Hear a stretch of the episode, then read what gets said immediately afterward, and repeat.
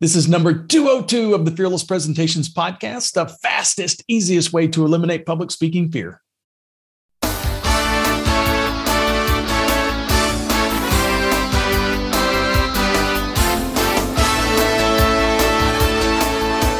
Want to absolutely eliminate public speaking fear? This podcast is the answer. Here's the guy who literally wrote the book on fearless presentations, Doug Staneart.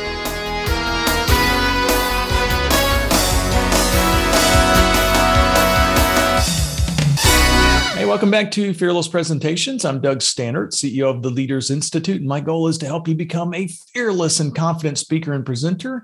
In honor of the 201st episode last week, I started a four part series covering the 101 best possible public speaking tips that I've ever come across. So if you missed last week, make sure and catch up before listening to this episode. We're going to zoom through another 25 or so tips today. Uh, by the way, make sure to subscribe to the podcast so that you never miss an episode. Also, make sure to leave a comment or review if you like the podcast. And don't forget about our YouTube channel at youtube.com slash fearless presentations online. That's all one word without any punctuation, or you can just search for fearless presentations on YouTube to find it. The episode is sponsored by fearlesspresentations.com. So if you're looking for the fastest, easiest way to reduce public speaking fear and become a more persuasive speaker, then we've got two day public speaking classes coming up in Dallas and Atlanta and Columbus. All those are coming up in the next few weeks. We've got we've got classes popping up in lots of other major cities though. So if I didn't call your city, make sure and go to fearlesspresentations.com to find out when we're coming to your location. So, in this episode, I'm going to cover a series. Uh, I'm going to continue the 101 public speaking tips that I started last week, and you can use these as a roadmap to improve your presentation skills. Uh, I'm going to go through these at lightning speed just because there's so many of them. So, if you want more information about any of the tips that I'm covering here, or if you just want to see all of them visually, just click on the link in the show notes and you'll get lots of additional details about each one of the tips. So last week I finished with tip number 24, which was add more stories. This week I'm going to cover a, a series of tips that will help you add more impact to your presentation. So once you have a pretty decent presentation designed, these are ways to kind of jazz it up a little bit. So the first few are going to to relate to that last tip number 24 and these are these are some ways that you can use stories to actually re- both reduce nervousness and add impact. So number 25 is you can add a moral or an action to your story, a moral of the story. Um, your examples, the stories that you tell, are great ways to teach the audience or, or even to persuade them. So when you finish your stories, just add a moral of the story or a call to action at the end, such as, So, what I want you to get from this is, or the moral of the story is, any of those kind of things will work. So, when we tell people to do something, or we give them advice. Human nature is to play devil's advocate. But when you tell a story first, then the people who are listening to you are more likely to agree with you. Um, if you want to kind of test it, just try it around your office instead of giving advice right away. Start off with an example or a story, and then give your advice and see if you get better results. Tip number 26 is to use success stories for proof for your bullet points. So your successes, they're solid proof that um, that your your advice is sound. So anytime you offer advice or a suggested plan of action, always try to use a personal example as your proof that your input input is is valid. Uh, if you haven't had personal success with the new idea, then find some other person or some other group who has used a similar idea and had a success, and you can use that as your proof. Tip number 27 is to learn from your mistakes. When you or your team has a challenge, tell the story about the trial uh, or the mistake, and then add the moral at the end to show how you learn from it. A lot of times we can add some self deprecating humor into this type of, of story delivery as well. So it has a lot of great benefits. Uh, tip number 28, 28 is to give contrasting examples. So a good way to use examples and stories is to is to give a, a good example, but also a bad example. For instance, if you're giving a suggestion or advice in your presentation, give one example of a time when you or somebody else didn't take that advice. You did the exact opposite of what you're suggesting that they do now. And the results were less than ideal. And then follow that up with a second example when you actually use the advice yourself and had a success. Those two contrasting stories are fantastic for persuading your audience. The next tips, the next nine tips are going to be things that you can use to get the audience to participate and really add some impact. And in fact, 29 is add audience participation. get your audience involved in the presentation. Uh, the audience participation is a fantastic way to break up the presentation and add in energy and attentiveness as to your delivery. The adage is that that people will support a world that they help create. So when your audience helps deliver your presentation, they're going to enjoy that presentation more and they're going to retain the information for longer periods of time. So the next tips that I'm going to cover are ways that you can actually use audience participation in a very effective way. Uh, tip number 30 is the thing that you want to kind of avoid. You want to avoid what are called rhetorical questions. So never ask an audience a question that you really don't expect them to answer. Rhetorical questions aren't aren't they're not interactive and and they've got the potential to be annoying or even have the potential to make the audience think that you're trying to manipulate them. So really you want to avoid these types of questions. Uh, tip number 31 is also kind of a thing that you want to be careful with. That's the yes or no questions.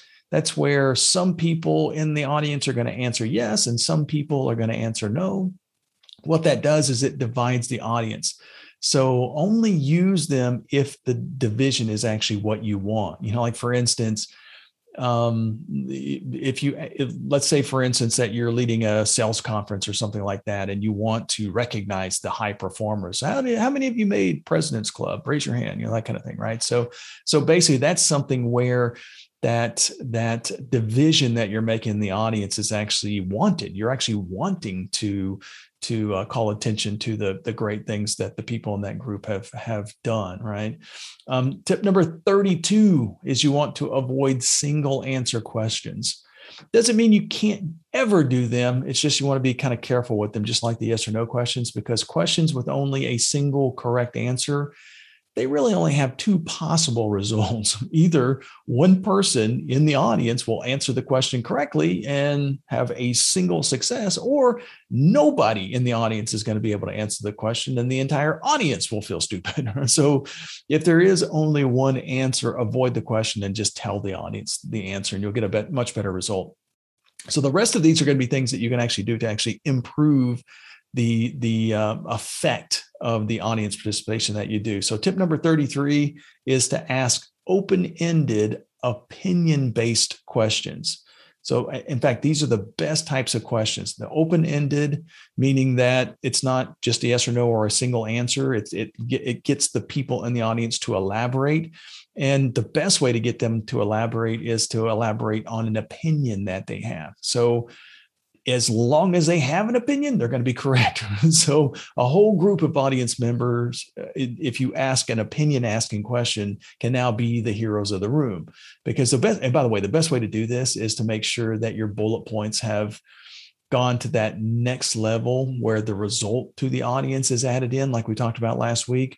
Uh, instead of just instead of just telling it, get make make that result that you're trying to get them to achieve a part of the bullet point. So, uh, like for instance, um, so we're two weeks behind schedule of the Smith building. What kind of suggestions can we do to get back on track by the end of the month? That's a question. That's an opinion asking question. And if they give you three, four, five, 10, 15, 20, 30 answers, then everybody's participated and everybody's got a, a good way to or, or you you'll have a litany of good ideas to kind of use to answer that question for yourself. Tip number 34 is a technique called we call it think write share. So it's a three step process. This is can be very effective if the audience is a little bit more introverted or if they're not really trained to participate. Every once in a while you're going to be speaking to a crowd where the people in the audience are are kind of taught or trained that they're not not supposed to participate in a presentation. And if that's the case then think write share can really help. So basically it would it starts with a a statement where you're asking them to think about something. So for instance think about all of the possible ways that we can get back on track on the smith project So that's the thinking part. The second part is the write. So once you pause for a second, let them think for a second. If you would, write down two or three of your best ideas. Then wait for everybody to, to write down at least one or two things.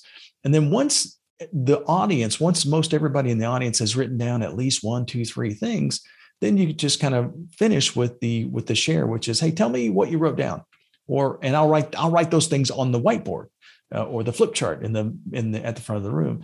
You'll get a lot more participation this way because now instead of just putting people on the spot, they've gotten a chance to really clarify their thinking. Tip number 36 is to use sticky notes to get input. So if you have one or two overall vocal audience members who tend to overpower all of the other opinions, then the the sticky note technique might be very effective. Uh, try having everybody write down their ideas on individual sticky notes instead, and then collect all of the notes and read them out loud to the group. Or you can organize them into piles or of similar ideas um, this way, you can kind of see where the real consensus in the group is without becoming a popularity contest, because basically they're they're kind of anonymous that way. Tip number 36 is what we call practice with a partner. Another way to get a group to participate is just to ask them to tell their best idea to a partner that's sitting next to them. Then have the partners volunteer to say to the group the single idea that their partner shared that was particularly good. So basically, it's a it's a way again to get the introverted group to really participate and to train your audience to want to participate. Um, my last tip in this series is number 37, which is have a contest. So one of the things that you can do is just divide the audience into small groups and have a contest of some kind. This could be a test to see what they remember from the speeches or from previous presenters, or it could be a contest to see who can come up with the most creative solution to a challenge or a problem that you've that you're experiencing or that you've been discussing. Uh, get creative because people learn more when they're having fun. So the next tips are going to be my favorite ways to add impact to a presentation. So these are things outside of audience participation, outside of adding more stories that will also get you some pretty nice bang for your buck when you're when you add them into your presentation. So 38 is analogies. So analogies are a fantastic way to make complicated information easier to understand and to make your presentations much more fun and enjoyable for the audience. An analogy is, is basically just a comparison where we're saying that something, the complicated information that we're talking about, is just like something else, something that's less complicated. For instance, a financial planner is trying to explain early retirement, might, might compare planning your retirement to planting an orchard. You know, if you only plant one tree and wait only one year, you're, you're not going to get a great crop but if you plant dozens of trees of different types of fruit and let them grow for 10 years while nourishing them along the way, you're going to end up with a bountiful harvest. So basically, we're comparing that, that orchard or the trees in that orchard to a, um, a financial plan or a retirement. Tip number 39 is anecdotes. These things add fun and they also add a lot of humor if you use them really effectively. Um, they called Ronald Reagan, by the way, the great communicator. And the reason why they called him that was because he had an anecdote for everything. These are short, often funny stories, kind of like parables. Um, they, they can be used to teach a point and add levity. And a good place, by the way, to find uh, these types of anecdotes are at the end of articles and like Reader's Digest. Uh, by the way, motivational speakers use this this technique quite often. By the way, I've done a few sessions in the past on anecdotes and stories and that kind of thing. I'll link to that in the show notes so you can find more of that if you're if you're looking for a really cool anecdote to kind of stick into your presentation or a place to go to find anecdotes. I'll link to um, some additional blog posts in the show notes. So, tip number 40 is a demonstration. Demonstrations help audience members better understand processes and products by showing them in action. So, this technique is very common in like trade shows or fairs or exhibits uh, it's also the most common selling technique in infomercials. If you've ever seen the the the sponges that suck up everything, you know they're they're using that as a demonstration to show you what this thing will do for you if you buy it from them. So if you're explaining a step by step process, or you have a product that is impressive to the audience, then a demonstration might be a great addition to your presentation. Tip number 41 is to offer a sample. Give the audience something that they can see, touch, feel, or experience.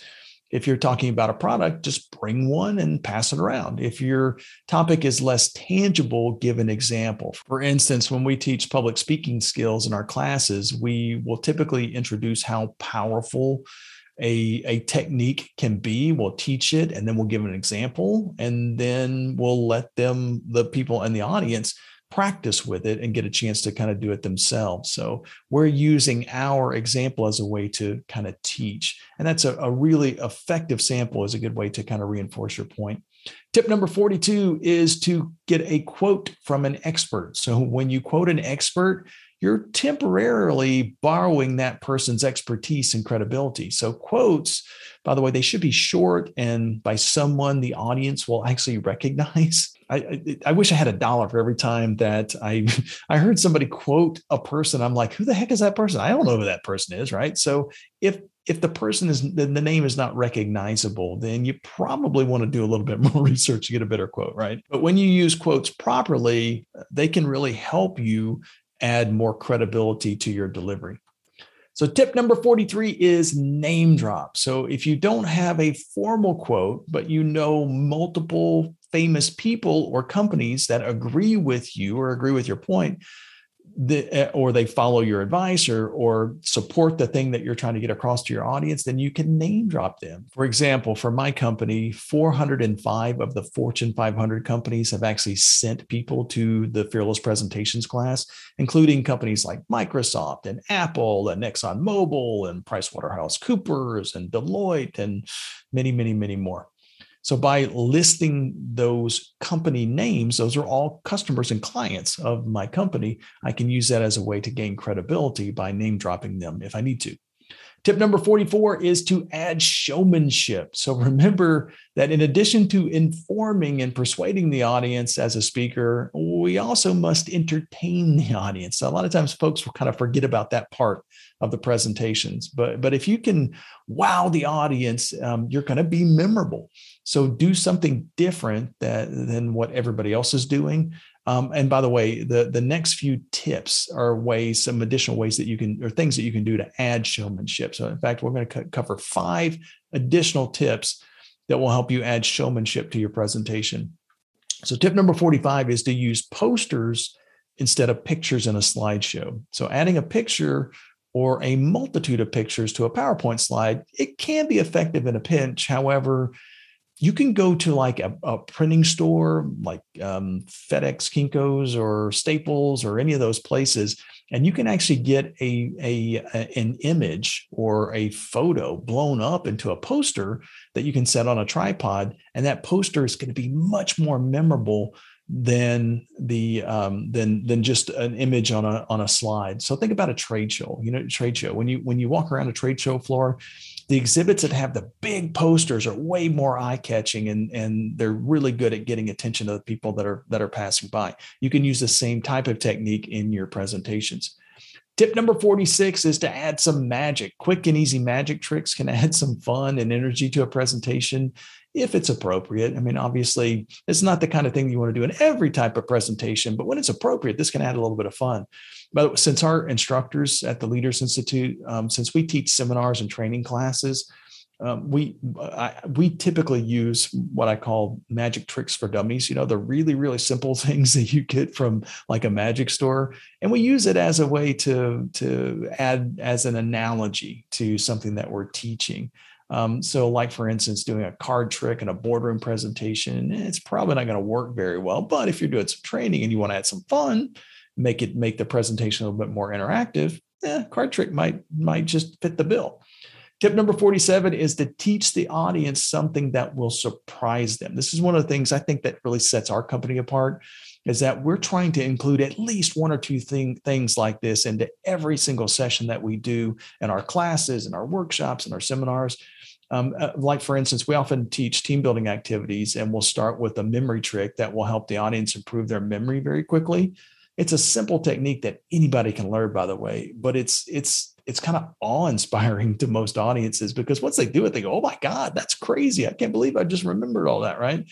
So when I was in school, by the way, a speaker showed us how to read faster by having uh, having us read a section from a book in our usual way for like 60 seconds. And then he had us read that entire section again, but this time by taking our left hand and just with our left index finger and just following along as if you're, you know, like when kids are learning to read. It's crazy. Try that, by the way. If you've never done it, take your left hand and just kind of follow along while you're reading in a book. Just read for 60 seconds, see how many lines of text that you're able to read, and then do it with your finger. And you'll speed up your reading, sometimes almost double.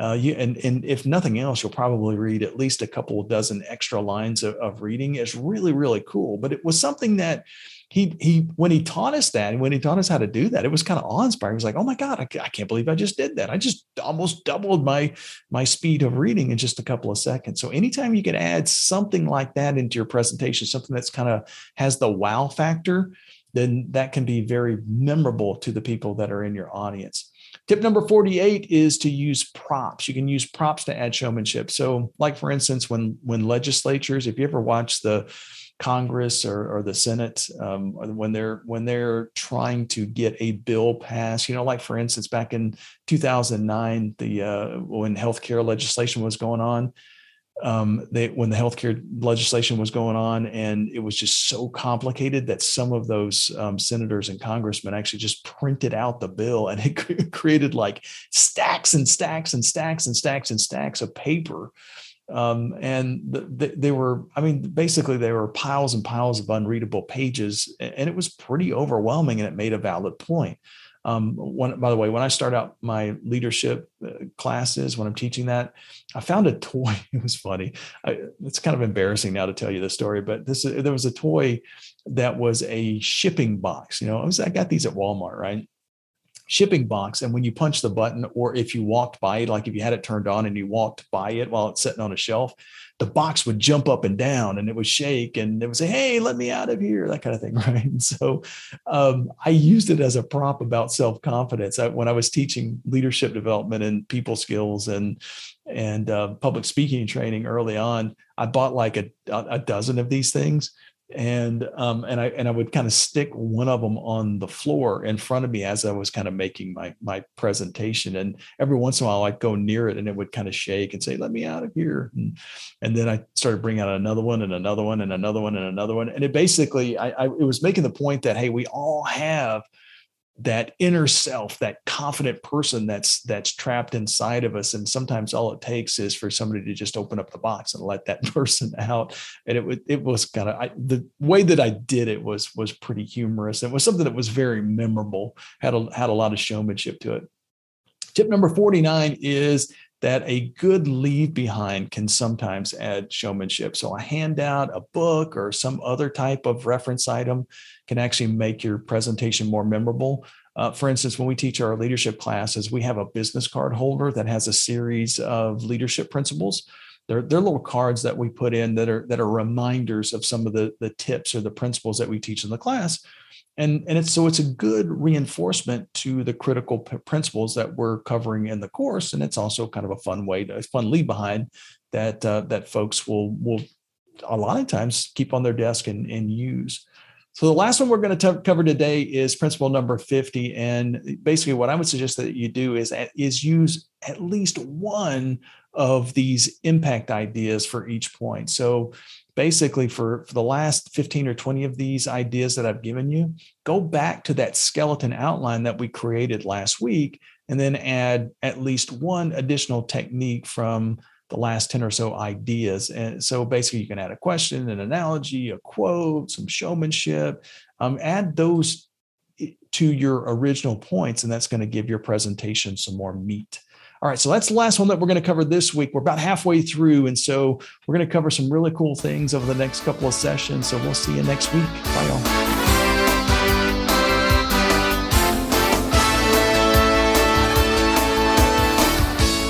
Subscribe to this podcast for new public speaking secrets each week.